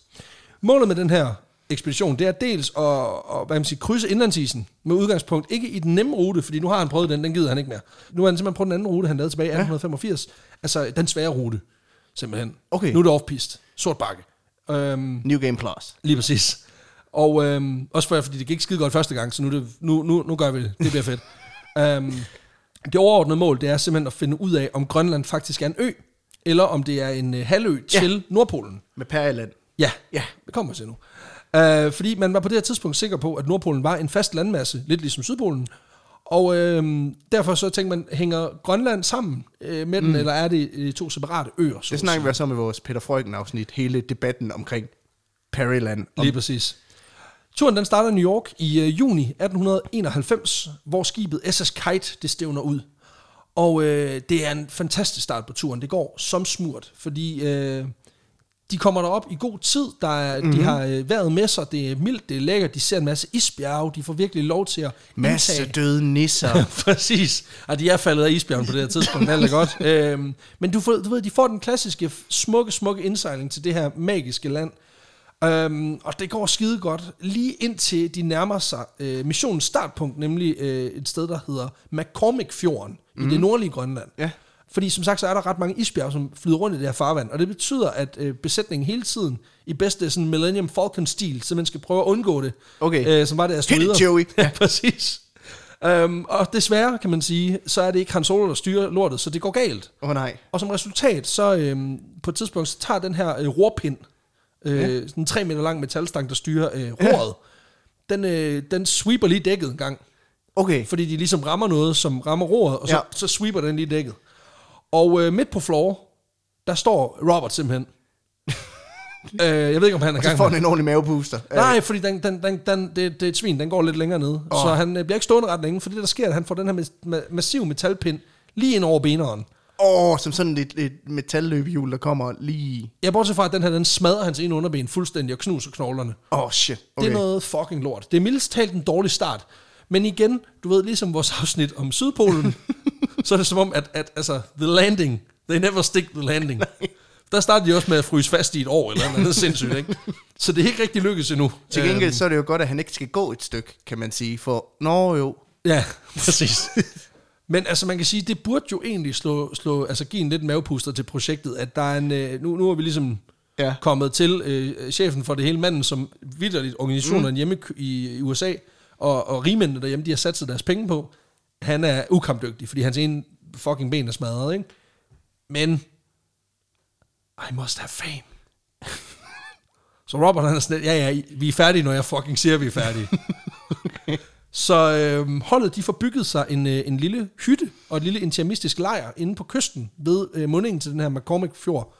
Og så bruger Perry lige seks måneder på lige at komme sig en gang, øh, mens resten af crewet, de øh, egentlig bare står standby og hygger. Og så ligger han bare og fædrer den. Ja, det gør han. L- øhm, ligger bare og får serveret valspæk og beskøjter direkte fra cateringens egen mund. Ja, det skal siges, at øh, de får også lige lavet nogen, men øh, det kommer vi til. Ja, ja, altså det er bare fordi han ikke kan gå, kan han jo ikke, altså han kan godt knippe, altså lad være med det der, okay. Det kan man sagtens, har jeg hørt. Øhm, nu har jeg jo ikke prøvet at brække underbenet, så jeg ved det selvfølgelig ikke, men altså, altså ikke for at trække referencer fra kaldet på første hik, det er jo ikke benet, du skal bruge. Øhm, Ja. Jeg, snak, jeg snakkede med en ven, som jeg inviteret til mit bryllup, her, øh, her for, øh, hvad hedder det, lige, lige, efter, øh, lige efter jul, der mødes vi også fra gymnasiet, alle sammen i, i Herning, og, ja, og, og, og drikker en bajer og snakker lidt og catcher lidt op, og han, han er lige flyttet til, øh, øh, til Gladsaxe. Ja, tak. Og øh, er sådan, at nå, det er dejligt at flytte et sted hen, hvor man endelig, du ved, her kan man godt tillade sig at få børn. Hvad? Ja. Gladsaxe? I Gladsaxe. Jeg boede i Herlev før. Ah, okay, nå, no, ja. Yeah. Ja, jeg ved ikke. Jeg, jeg er ikke så meget inde i københavnske hoved. Jeg tænker sådan, her, okay, så Herlev, det er, bare, det er bare sådan et sted, der får du ikke børn. Nej. For der tager de dem. Altså, de har child snatchers på hvert på hver gadehjørne. Jeg ved ikke, men det har jeg i hvert fald sådan, at nu... Nu, nu, nu er vi klar til det. Det kunne man. Det, ja. Ja. Ja, fedt. Men der er Perry, han er lidt mere sådan... McCormick-fjordens munding? Det her, det virker ikke som et barsk miljø for et barn at vokse op i. Prøv at høre, vi gør det. Man taler meget om det der med forrående miljøer og sådan noget, men altså, det kræver tit, der er andre. Ja, jamen, det er der faktisk. Okay. Fordi det, det kommer vi nemlig til nu, fordi en ting er, at, øh, at de står standby, de her mm. folk omkring ham, men de får tid til, fordi man kan sige, hvor, hvor planen oprindeligt var, nu kommer vi herhen, så får vi ligesom sat et, øh, en lejr op, og så tager vi afsted og kommer tilbage, og så hjem til U S A. Yes. Så er de ligesom bundet til det her område i seks måneder nu. Eller... De ved jo ikke, hvor lang tid, men de er der i hvert fald lang tid, indtil det ben er det heler. Og det betyder, at de faktisk er tvunget til at leve og embedde sig mm. i det her miljø. Øhm, og det betyder, at de udforsker området, de jager bytte, og de her forskere, de er med, de kan jo så rent faktisk beskæftige sig med plante- og dyrelivet mere indgående, end de kunne før. Så på en eller anden måde, så er det ja. faktisk en lille gevinst for... Så de bliver bogstaveligt talt jæger- og samlersamfund. Ja, det bliver deres eget lille... Øh, og selvom det ikke var planen, så får de jo selvfølgelig en lidt drejet fordel af det alligevel. De forventer det til noget positivt. Ja, og, og det så, er meget fedt. Præcis. Og så får de også øh, etableret kontakt til den lokale inuitbefolkning, og begynder også at, at handle og jage sammen med dem. Okay. Simpelthen for at, at etablere en, en, en form for, hvad man siger, ja, netop en intern forståelse af, okay, vi, bag, vi er alle sammen fucked, fordi der, du ved, vinden blæser halvfems sekundmeter. Øh, vi er alle sammen ved at fryse ihjel, hele tiden. Og er sådan, okay, shit man, I bor her, det er simpelthen fundet ud af. Sindssygt nok. Nå, okay, I boede i Gladsaxe før, ja, og det er bedre det. Okay. Så Herlev. Her kan I godt få børn, okay, sindssygt nok. Okay, færdig. Ja, præcis. Um, Vi ses i Herning til jul. Præcis. Men det betyder også, at nu er der ligesom etableret kontakt, det kører egentlig okay, de får ligesom, får ligesom udnyttet situationen godt. I maj atten tooghalvfems, små ti måneder efter de er ankommet, der er Perry igen sådan hundrede procent på benene, og klar til at søge ud på den her cirka tusind kilometer lange tur over indlandsisen. Og øhm, det er jo en meget lang, og i udgangspunktet en virkelig lortet tur. Ja. Øh, men Perry har faktisk brugt sin tid øh, på, på, som sengeliggende ret fornuftigt, fordi han har fået en rigtig god dialog op at køre med de lokale, og besøger faktisk jævnligt, altså, og de besøger jævnligt den her ekspeditionslejr. Der bliver handlet, der bliver udvekslet gaver, og samtidig så kan Perry og hans folk også studere de metoder, som mm. gør, at inuiterne rent faktisk har overlevet under... At de lykkes med det her. At de ja. har klaret det under de her skodvilkår i rigtig, rigtig mange århundreder, ikke? Det betyder også, at da holdet er klar til at tage afsted, så de fleste af dem, de er faktisk klædt i skindragter, som øh, altså fra top til to, som simpelthen er, er lavet øh, i samarbejde med de her øh, lokale. Okay. Øh, og det giver dem en massiv fordel over det tøj, de selv havde medbragt. Og det var også noget, vi snakkede om i vores ja. Sydpols øh, special, øh, det her med, at englænderne, de kom i deres uldtøj, og det var noget rigtig lort, hvis man blev våd, fordi så blev man kold. Øh, hvor nordmændene, der kom, de havde ligesom, de havde adapt- adaptet ja. til, øh, til, til miljøet, og havde nemlig sørget for at tage noget tøj med, som man ikke bliver våd af, og, og kan holde varmen. Ja, det er klart, ja. Øhm, Udover det, så pakker de ikke så mange telte, som de egentlig oprindeligt havde planlagt, og det er simpelthen fordi, at de øh, har lært at bygge igloer efter, øh, okay. altså simpelthen efter, efter forbilledet fra de lokale. Og det betyder også, at de har plads til mere mad på den her, den her tur. Nå, okay, ja. Og så har Perry også brugt de sidste måneder op til selve turen. Øh, det, er en, det er en tid, hvor han godt kan gå lidt, men ikke for lange ture. Der har han simpelthen brugt tid på at udlægge depoter langs det første lange stykke af ruten. Simpelthen fordi, at så er der noget grej at køre videre med, mm, så han ikke behøver... Ja. Og fragte mad hele vejen over på, på den anden side. Og det er sgu da meget smart. Sige. Ja, det er nemlig rigtig smart, og det er selvfølgelig et system, som han selv mener, at han har opfundet, og han døber det simpelthen The Peary System. Okay. Selvfølgelig. Det er klart. Øhm, ja, ja. Han er en mand med et ego, ikke? En smule. Det ender med, at øh, de er et lille hold på fem mand, der tager ud på den her tur, øh, og rejser over isen med begyndelse femte maj. Og efter de første et hundrede og halvtreds kilometer, ja. så øh, smider de tre af, mand, af mændene, og så er det kun Robert og den norske opdagelsesrejsende Eivind Astrup, som, øh, som ligesom tager resten af turen. Og over de næste to måneder, der kortlægger de så det nordligste af Grønland, i hvert fald på vestsiden. Ja. De får endelig bekræftet, at øh, Grønland er en selvstændig ø, og så opdager og navngiver Robert samtidig et, øh, et stort område deroppe. Og når jeg siger stort, så er det rigtig stort. Øh, det er syvoghalvtreds tusind kvadratmeter. øh, kvadratkilometer, undskyld. Ja. Det er mange knoppers. Det er, altså, hvis du forestiller dig kubikknoppers, og så bare syvoghalvtreds tusind kvadratkilometer af dem. Ja. Det er mange. Det er mange. Det er rigtig mange. Det er rigtig mange. Ja, det er det. Øh, det er området i det absolut nordligste af Grønland, og så cirka midt for. Ja. Og det får selvfølgelig navnet Peary Land. Peary Land. Fordi narcissist, ikke? Men igen, hvis jeg havde rejst tusind kilometer i stiv kuling i is, ville jeg nok også give det min egen. Så I ain't judging. øhm, Jankinland. Præcis. De kort, som ham og Eivind Astrup, de kommer tilbage med i august, tre måneder efter afgang, de viser faktisk også, at øh, Perryland er en separat ø, okay. der er skilt fra Grønland af en kanal. Ja.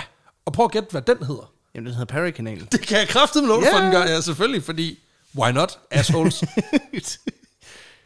Den og ved du hvad, ved du hvad for en bro, der går over? Det går fucking Perrybroen. Præcis. Perrybroen. Perrybroen.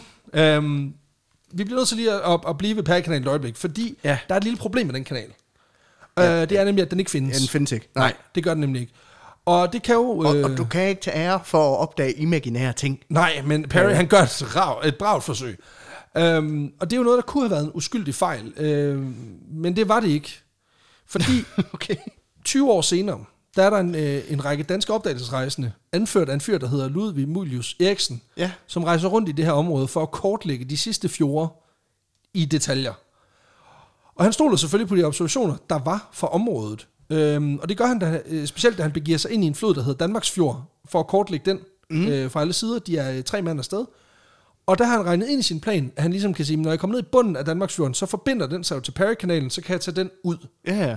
Og det har jo simpelthen noget at gøre med, at når man rejser i de her områder, så er det enormt vigtigt, at man timer det rigtigt i forhold til, hvornår tingene fryser til, og hvornår det er forår, det er hvornår klar, der er vand, hvornår der ikke er vand.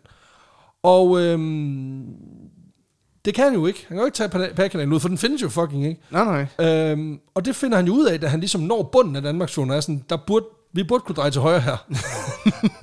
Det kan vi ikke. Og det, at han så skal tilbage af Danmarksfjorden, det betyder faktisk, at ham og de to andre, de bliver fanget i det nordlige Grønland i en periode, øh, hvor de simpelthen ikke har grej og mad med til at overleve på det her tidspunkt. Okay. Og det ender simpelthen med, at de dør i et sidste desperat forsøg på at komme væk. Så det fordi Perry, han har fusket med kortet, så, så fryser de ihjel? Ja. Så fuck vi mister dig, Perry. Præcis. Det er det første fuck you, Perry, i den her historie. Og det er, øh, det første, man kan jo begynde til, uh, det, bliver en, det bliver en lang dag så.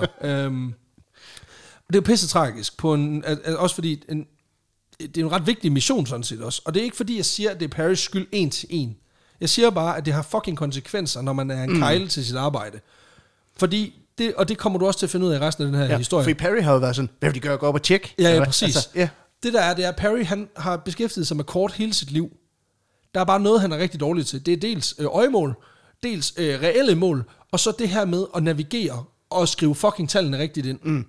Det er ikke hans stærke side. Det er bare ret vigtigt, når man har det job, han har. Ja. Men der er han sådan lidt, hvad, hvad, ja, ja, kan, hvad, kan hvad vil du så gøre ved det? Altså, hvad fanden kan han så? Han kan det, være en fucking røvhul. Det, det, det, det, han kan det, være. Det er jo det, altså, han... Jo, jo, men han er god til at samle penge ind. Ja, han er et likeable altså, face. Han er jo ringe til kort. Ja, ja, men, ja, men han er jo god til at sige, det her, det er mit nu. Ja, og han er rigtig god til at tegne det, altså han er lige så god til, til, til verdenskort som Tolkien, han er, han er også tegnet, nå, det fandtes så heller ikke, vel? Nej, nej, altså, nej. Men altså, det, det er fint. Du taler ikke ud og leder efter floden Anduin. Og jeg gør. Ja. Alle weekender. Ja. Jeg har spildt meget tid. Ja. Jeg er ikke død af det endnu, så det er, fint, det er jo fint nok. Jeg har ikke kigget det nordligste Grønland endnu, kan man sige. øhm, nej, men, men det betyder også bare, hvad kan man sige, at, at den der lille uh, uanselige fejl, den ender med faktisk at koste dyrt. Mm. Øhm, men vi skal, vi skal tilbage til august uh, atten tooghalvfems, hvor... Uh, Man kan sige, Perry og, og Astrup her, de er tilbage, så der er glade dage i lejren. Øh, både fordi de overlevede, øh, de er så ikke lige kommet over på den anden side. Nej, det skal okay. siges, fordi de kom til at bruge deres tid på, og, og, at de bare pegede ud over horisonten og sagde, det er mit, det er mit. Det ligner, der er en flod der, den er også min. Skal vi ikke bare sætte mit navn på det hele? Alt det, som solen rører, præcis. Er, er mit land. Ja, præcis, det han sagde. Hvem er det derovre? Det er glad sagt, det må aldrig gå hen. Ja, præcis. Der kan man ikke få børn. Præcis. Øhm, og det betyder, at, at, at der, han kommer jo hjem til, til U S A efter den her tur i uh, slutningen af atten tooghalvfems. Både med, hvad kan man sige, se mig, hvad jeg har lavet, mm. men i høj grad også med en masse vigtig viden, fordi der har han jo været klog, fordi han har fået en tre fire mand med, altså ja. Folk, der nørder fugleliv og alt muligt, så har en masse prøver med hjem, og en masse ting med hjem, og en masse viden med hjem. Alt sammen, fordi han har smadret sit ben, fordi han ikke kunne styre sig på floor, øh, og fordi det, sømanden var fuld. Ikke? Men altså, lad nu det ligge. Øhm, og det betyder, at han allerede året efter, i atten treoghalvfems, der er han tilbage i Grønland. Okay. Øh, sponsoreret. Hashtag sponsored. Okay. Han yes. er ikke hashtag inviteret, han er bare sponsoreret. Det var bare tak til Saviksoah. Ja, øh, præcis. Fordi de vil sponsorere min tur her til det kolde nord. Ja, præcis. Jeg har lovet at lave fire stories. Ja. Jeg vil gerne anbefale Harry Potter et. Ja. Ja, præcis. Altså, nej, nej, nej, det skal vi ikke ud i. Øhm, den her gang, i atten treoghalvfems, mm. der er målet at nå så langt nordpå som overhovedet muligt. Okay. Planen er oprindeligt, øh, i hvert fald ifølge nogle kilder, at han gerne vil nå Nordpolen den her gang. At han tænker, I'm ready. Okay. Øhm, man skal fordi, nå Polen, eller skal han bare nå op på det? Han vil gerne nå, han vil gerne, jamen, han, det ved man jo ikke helt endnu på det her tidspunkt, men han vil gerne nå så langt nord som muligt, og han vil egentlig gerne nå den geografiske nordpol. Okay. Men igen, kilderne er meget usikre på det her, hvor, hvad der rent faktisk er målet her, på, nu, på det her tidspunkt. Det vi ved, det er, at han når ikke øh, Nordpolen. Øh, men vi ved, at han får en masse kilometer i benene, og øh, bliver rustet bedre og bedre mm. til at rejse i det her ret vilde terræn. Og det gør han blandt andet sammen med en fyr, øh, hans faste makker, en fyr, der hedder Matthew Henson. Øh, nu kunne vi jo godt tage en snak om, hvad ja. han rent faktisk opnår på den her tur, men det er faktisk ikke det, der er så vigtigt med lige netop den her tur. Okay. Øh, de opdagelser, han gør sig. Fordi han laver nogen, han navngiver nogle ting, som man måske bagefter også er lidt i tvivl om, gjorde du det? Men det, der er vigtigt for os i den her omgang... Jeg fandt floden Anduin. Præcis. Ja. Det, der gør den her tur interessant, det er desværre af nogle lidt andre årsager. Åh, oh, ja, okay. Øhm, for turen, øh, både den her, men også i det hele taget, turene imellem atten tooghalvfems og atten seksoghalvfems, det er generelt det, der gør, øh, at Perry i dag er det, jeg vil kalde for asshole nummer uno. Okay, yes. Øhm... Lad os sige det sådan her. Det er faktisk så slemt, at hvis du går ind på hans Wikipedia-side, så er der en meget udførlig guide, kronologisk mm. over hans achievements. Men der er lige nogle år, der mangler. The Dark Years. Gladsaxe Years. Præcis, det står nævnt op i sådan den der sammendrag. Ja. Men selve perioden, den mangler. Og det er ja. bare sådan for at sige, det er, det er et åbent forum, hvor alle kan gå ind og redigere. Der er nogen, der har vurderet. Det er for grimt. Det er for grimt til at putte på Wikipedia. Ja, og det er jo ikke fordi, vi bruger... Altså, Wikipedia er jo ikke en kilde... Vi, vi, sådan, Nej, det, ja, vi bruger jo alle kilderne, som, som ja. er baseret. Ja. Altså, som skaber Wikipedia. Men det, men, men det er bare nogle gange... For meget, det kronologiske overblik er det jo enormt. Nogle gange er det bare meget sigende, hvordan Wikipedia præsenterer sin information, ikke? Præcis, eller mangel på samme i det her tilfælde. Men jeg synes bare, det var, sådan, det var bare så sigende, at okay, det har man alligevel vurderet. Det var alligevel, det var alligevel grelt, det der. um, det er røvdyret Perry, det der. Ja, det er kæmpe røvdyret Perry, det der. Så strap yourselves in. Perry, han kommer i land øh, i noget, der hedder Cape York, ja. og det ligger noget længere sydligt, end hvor han er landet tidligere. Faktisk meget langt væk fra Nordpolen. Øhm, og det kan man undre sig over, når han lige har sagt, at målet det var at nå så langt op som muligt. Ja. Hvorfor starter han så længere sydpå? Det er måske fordi, at der var en lidt anden plan med den her mission i atten treoghalvfems. Oh. Øh, og det er fordi, Perry har formentlig hørt et rygte, som har piket hans interesse. Et rygte, som er startet allerede i, i, i starten af attenhundredetallet, mm-hmm. da andre søfarer de får kontakt med de her lokale inuitter. Blandt andet er der en fortælling om øh, kaptajn John Ross, yeah. som er på mission øh, i området og opnår øh, god dialog med et fangersamfund omkring Cape York, og opdager noget, noget meget, meget spændende. Okay. Øhm, fordi det, han ligesom kan se, det er, at de fleste af de her øh, fangers værktøj, de er jo normalt lavet af ben, fordi mm-hmm. man skal huske på, Grønland, der er jo ikke noget træ. Nej. Så, så det, de ligesom har, det er, øh, hvad det de knogler, kan, det knogler ja. og, og sådan, hvad de ellers kan rage til sig øh, af, af småting. Øhm, men for enden af de her benredskaber, der er der øh, jernlignende spidser på. Uh, okay. Og der er kaptajn Ross sådan lidt, det kan jeg ikke forstå. Og øh, han spørger lidt ind og prøver at ligesom finde ud af, hvad, hvad, hvad, hvad sker der her? Øhm, og det han finder ud af, det der bliver fortællingen for ham, det er, at de her mennesker, de laver øh, en gang imellem en vandring til noget, de kalder for øh, Saviksoah, øh, hvor de simpelthen laver de her redskaber. Og det er det, der ligesom er grundlaget for, at de er nået til der, hvor de er. Okay. At de simpelthen via den her helligdom, Saviksoah, kan, kan overleve. Okay. Øhm, Ross, han konkluderer, at det her, det formentlig er en, en, det må være noget jernholdigt. Og det han, ud fra det, han kan se, det er, at han tænker, at det kan være, det er en meteorit af en eller anden art. Ah, ja. øh, det ser man jo en gang imellem. Så de har vibranium. Ja, præcis. Ja, det er deres Wakanda, ikke? øh, men noget sløvere, må man sige, øh, desværre. Selvom det ville kunne noget, hvis det viste sig, at Wakanda lå midt på en eller anden season. Ja. Og det er bare dem, der ligesom var ude i kanterne, det var bare dem, der var out the front. Nu siger jeg jo noget. Altså, Black Panther er det dummeste navn nogensinde, fordi... Altså, i, ja, mod, den, i, i, modsætning det, det er til, i, i, I modsætning til en helt hvid... Ja, i modsætning til den Pink Panther, eller hvad? Oh, ja, altså. Og oh, den er også, den er også god. Det er ligesom at være sådan, ja, så det her, det er sådan, det er den hvide isbjørn. Ja, sådan, ja, okay, i modsætning til hvad for en? Ja, den der var den lidt beskidt, men den er stadig hvid, ikke? Ja, ja, præcis. Jamen også fordi, der findes jo ikke andre isbjørn end dem, der er hvide for helvede. Øhm, og jo, der findes jo sikkert nogen, der har bollet med nogle andre bjørne, og ja, dermed er blevet sådan lidt stribet i. Ja, det er prislig bjørn. Ja, præcis. Øhm, det findes. Ja, ja, det ved jeg. I know.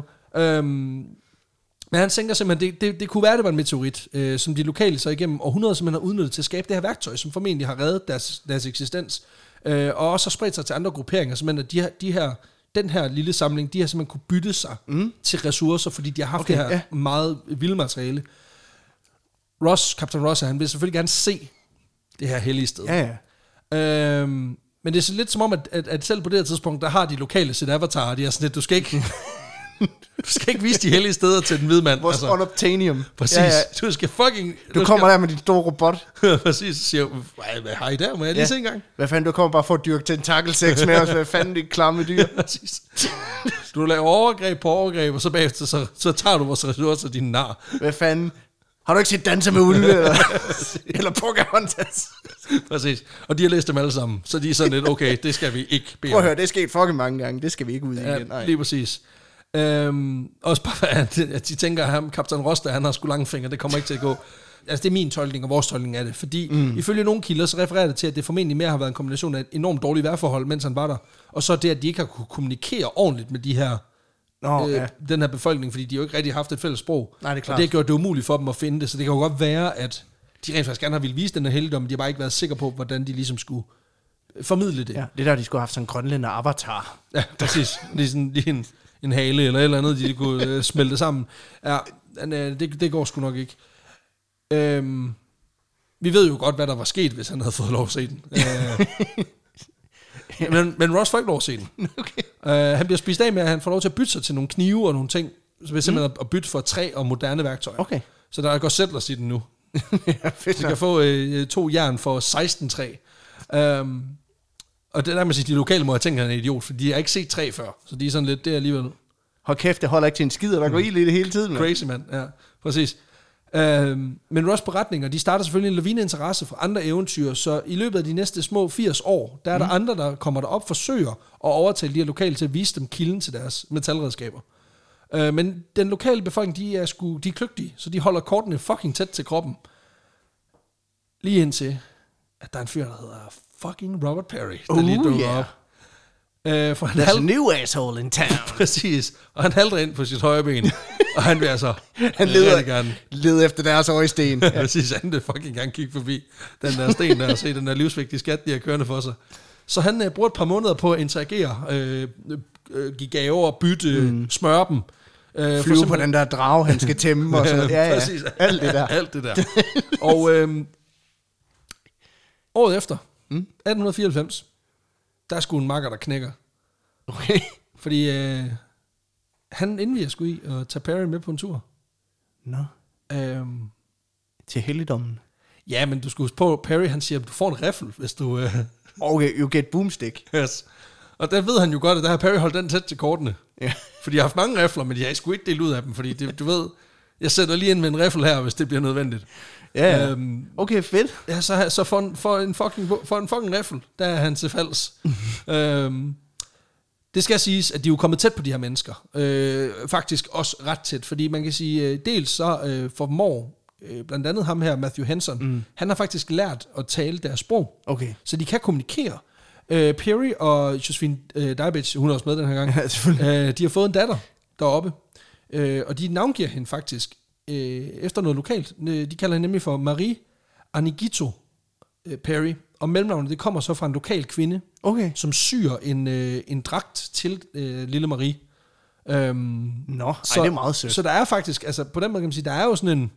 Ja, ja. En, en, en, en, en fælles forståelse af hinandens kultur og en mutual respect, mm. eller, ja, ja. Eller også så spiller vi lidt mm. på den, ja, ikke? De havde skudt om til at være et, et røvhul, præcis. Og det viser jo bare, at man er menneskekender, fordi de viste, at det var han jo så også. Ja, ja, præcis, men også mere, end du regner med, fordi at, øhm, ja, det kommer vi til. Men altså, den her kammerat har formentlig også tænkt, du ved, nu er de her mennesker, har, de har masser af, af våben mm, og ja. masser af fede redskaber, som vi kan bytte os til.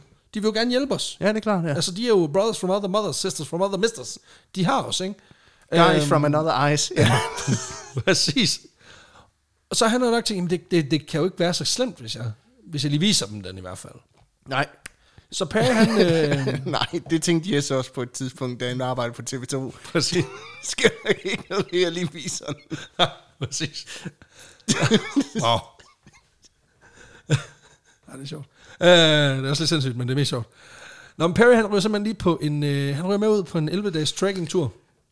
Og efter små fyrre kilometer rejse, der kommer de til en, uh, til en vig, mm. uden for Cape York. Uh, og på jorden, der står der nogle, nogle store uh, sorte sten. Og det er meget tydeligt for de her amerikanere, at, at der nu er tale om noget, noget helt unikt, okay. De ser og er vidne til her. Fordi der står simpelthen to store jernmeteoritter, som øh, er landet her for øh, formentlig øh, tusindvis af år tidligere, hvilket jo så har været mm. sindssygt heldigt og vigtigt for det her lokalsamfund, øh, fordi alt ligesom er blevet nemmere, efter man har taget det her materiale, det her ja. enormt jernholdige materiale i brug. Øh, og det er den blevet, fordi rundt omkring de her meteoritter, der ligger der tusindvis af små sten, som vidner om, at de her mennesker i århundreder har hugget. Har simpelthen, har, er inuiterne, er de lokale kommet til det her sted, mm. medbragt sten, som de har brugt til at slå flirer af den her meteorit, og brugte de her, øh, de her sten, de har taget med, ja. til at lave det, man kalder cold forging, altså hvor man simpelthen uden varme, op, altså opvarmning af ja. metallet, banker små metalredskaber, og, og, og gør, øh, hvad man siger, gør dem skarpe og sådan nogle ting, i hånden, lige her på det her hellige sted, øh, og simpelthen har forarbejdet de her redskaber. Det er jo vibranium. Ja. Øhm, og tilbage så står der så de her to sten. Der står en, øh, en stor sten på ja. tre komma tre tons og en lille en på, på fire hundrede kilo. oh, øhm, Det er stadig store meteoritter, ja. og, og, og nu tænker du sikkert, øh, hvordan ved vi, hvad de vejer? ja. Og det gør vi, fordi at øh, da Perry's mænd, de ligesom står fuldstændig åndeløst og betragter den her helligdom, ikke? Så er de sådan helt uh, fuck man. Lige indtil Perry han er sådan lidt, yes, dem tager vi sgu. Så han, han er ligesom han er ligesom de der fucking måger i Find Nemo, der bare sådan sådan prøv at se stenen. Mine? Mine? Mine? Ja. Øhm, fordi ja ja, altså det det det det er muligt, at de her to sten er med til mm. at, og har i, i århundreder har sikkert levegrundlag for de her folk og og, og stadigvæk gør mm. det og sikrer, at de kan leve i pagt med naturen. Men du skal også huske på, det vil være virkelig godt for ekspeditionen. Det vil virkelig diffe deres resultater en smule op, hvis Perry ligesom kan komme hjem med noget, virkelig vise. Altså, oh, kæft, at han er den originale store mand, som Tobias Rahim altså synger om. Altså, så han beslutter sig for, i det ultimative røvhulsmove, han, altså, han tager deres fucking fordi, levegrundlag. Det er også fordi, du ved, den er jo hellig for dem. Det lyder som om, det, det, de, de betragter det som noget. Jamen, for det er jo, det er jo det, der har givet dem liv for helvede, mm. ikke? Og jo, man kan også klare sig med andre redskaber, men det er jo det, der har gjort, at de rent faktisk har kunne arbejde hurtigere og effektivt.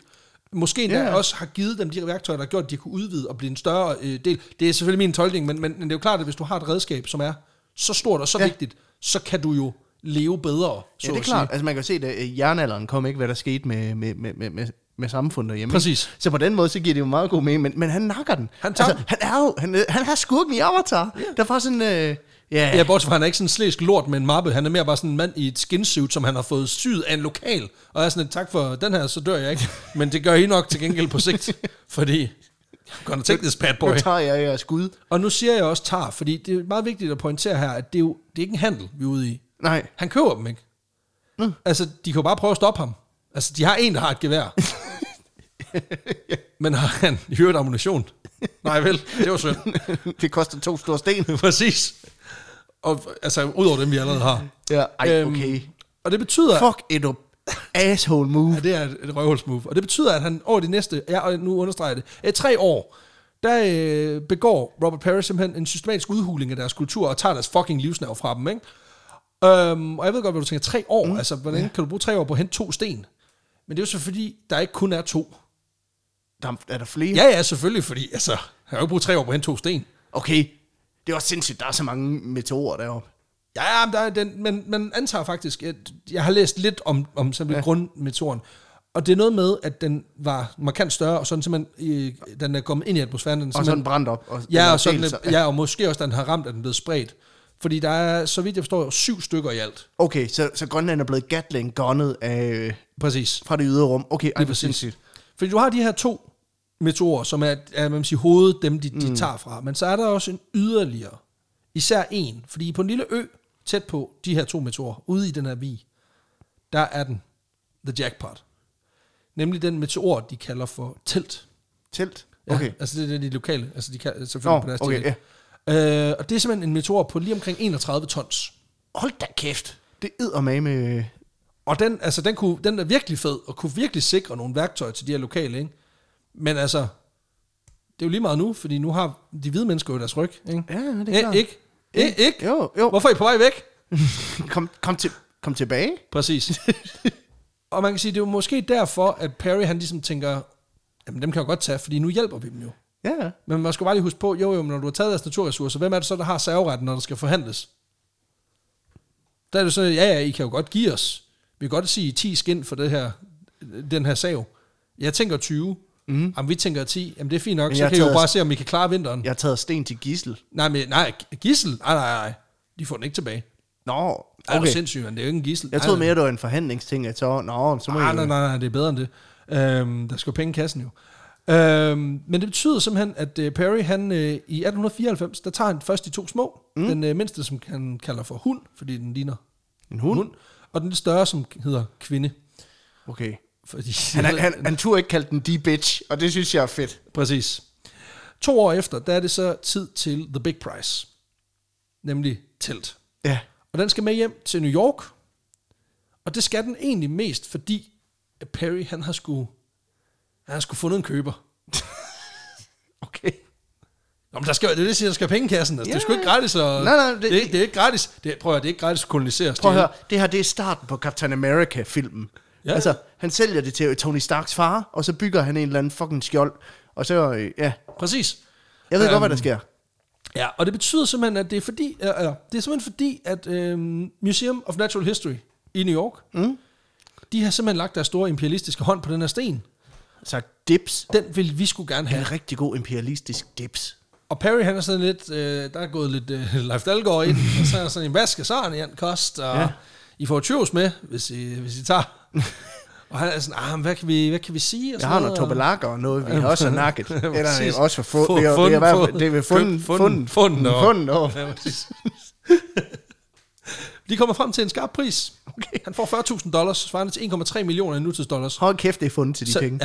Ja, du finder sgu sådan en anden sted. Jeg var klar over, hvad kiloprisen er på sådan en. Ja, præcis. Jeg havde lykke med at finde en noget. Og faktisk, i forhold til dagsprisen på, på meteorit, så er det her ret billigt. Men, men stadigvæk, altså de smider alligevel omkring otte millioner nutidskroner. Det, det er mange penge. Og yeah. især for Robert Peary, som jo bare gerne vil til Nordpolen for at blive kendt. Øhm, så så den, er, den er altså rigtig god, den. Hvad her. Hvad var det, den vejede, siger du? Øh, den vejer, er det lige over tredive tons. Okay, sindssygt. enogtredive tons, ja. Så han får øh, simpelthen øh, ja, lige omkring otte millioner danske kroner øh, ind på kontoen. Og alle er jo glade. Altså lige undtagen de lokale, som mister deres naturressourcer. Ja, ja, men altså ellers er alle jo glade. Øhm... Faktisk så får Robert Peary øh, selskab, da han skal op og hente den her i atten seksoghalvfems. Okay, det er en kilopris på to hundrede og otteoghalvtreds kroner. Ja, det er sgu billigt. Du kan få ikke engang få oksemørbrad for de penge. Hold kæft, mand. Det er fandme... Det er fundet. Det er fandme dobbelt så meget, som blandt selv slik, du. Ja, præcis. Og der kender du dagsprisen. øhm, Ej, blandt selv slik er faktisk dyrere end det. Ja, ja, præcis. Ej, ikke om fredagen. Øhm, men han får, han får øh, selskab på sin tur der i, i mm. seksoghalvfems af en amerikansk fotograf, en fyr, der hedder Albert øh, Oberti, som øh, simpelthen dokumenterer det her tyveri fra start til slut. Det er, jo, det, det er jo vildt, at du kan dokumentere et tyveri, og så stadigvæk slippe sted med det. Ja, men det er jo fordi, at det ikke er tyveri. Nu er vi her bare. Ja. Altså, det kunne være, vi kunne tage alle sten, der var her. Nu var det lige den her. Vi fandt fordi... bare den store flotte, ikke? Ja, præcis. Som er dyr. Altså, det var ligesom at sælge enogtredive tons oksemørbrad. Altså, det ved jeg. Skar, skar meat, de vil gerne have den deal lige nu. Men øh, det får de ikke. De får til gengæld, øh, til gengæld så får han altså bare dagsprisen på, øh, på meteorit her. Billederne de ligger på et arkiv i dag sammen med en detaljeret beskrivelse af flytningen, øh, som simpelthen involverer enormt mange mennesker. Okay. Øh, han har ringet til tre gange fireogtredive for simpelthen at få, dem, få hjælp til at få den ned. Og øh, det, det er en ret stor operation, for det involverer, at de først altså, slæber den her sten hen over isen, og til sidst skal de simpelthen bygge en vogn, og så bygger de simpelthen sådan en lille jernbane hen på øh, dækket af skibet. For at skubbe den over. Han går out of his way for at være as. Altså, jeg kan forstå, hvis det var sådan, du ved, at nå, okay, den var lige til slaps og haps, så kom man lige til at... Nej, det er men, flat men, af det her. Men det, det er jo sådan et sindssygt projekt, hvor han er jo nødt til at ja, lave et statsbaner i Grønland, for at fandme få... Altså, præcis. Så er du øddermame med determined til bare at oh, fuck folk shit op. Hvis du, hvis du på den måde er sådan, ved du hvad, nu laver jeg infrastruktur, så jeg kan få lov at... Og stjæle jer shit. og og, og knip dig. Præcis. Um, fuck dig, Perry. Og så er der et øh, fantastisk billede, Øh, hvor Roberts datter, Marie, ja. hun øh, lige får lov til at øh, smadre en øh, flaske vin ned over den. Okay. Og så døber hun den. Simpelthen øh, Ahnighito. Efter øh, sig selv. Sig selv. Okay, fedt. Fordi selvfølgelig... Fordi Perry, Perry var sådan...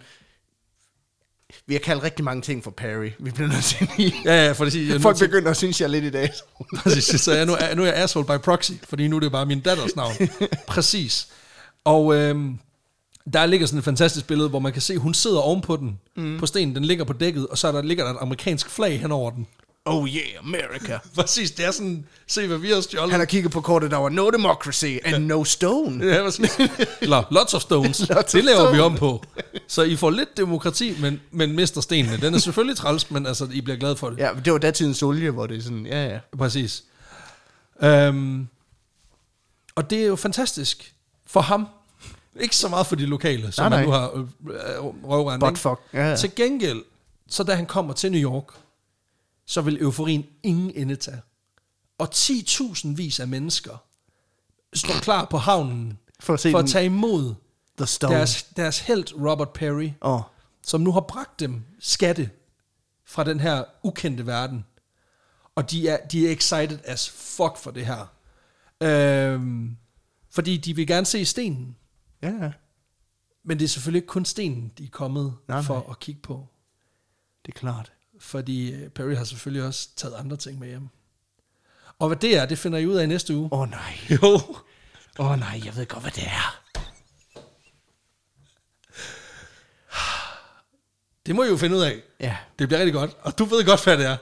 Ja. Men øh, det, det får du så lov. Du får alle detaljerne i næste uge, ja, ja. Og I kan måske gætte det, men øh, hvis ikke, så lad være med at gøre det på sociale medier. Ja. Hold den i buksen en uges tid.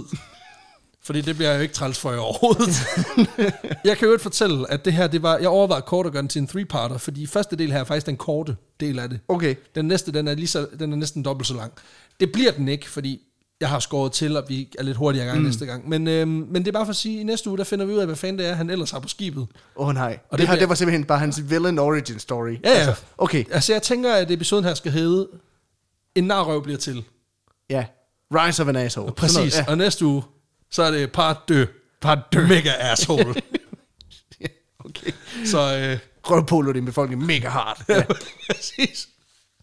Så tusind tak, fordi I lyttede med, kære lytter. Glæder jer til næste uge, hvor I får forløsningen på, hvad fanden i fuck var det, der var i lasten. Gør jeg selv den tjeneste, der var med at læse foran i materialet. Det, det er bare sur røv. Ja. Moin.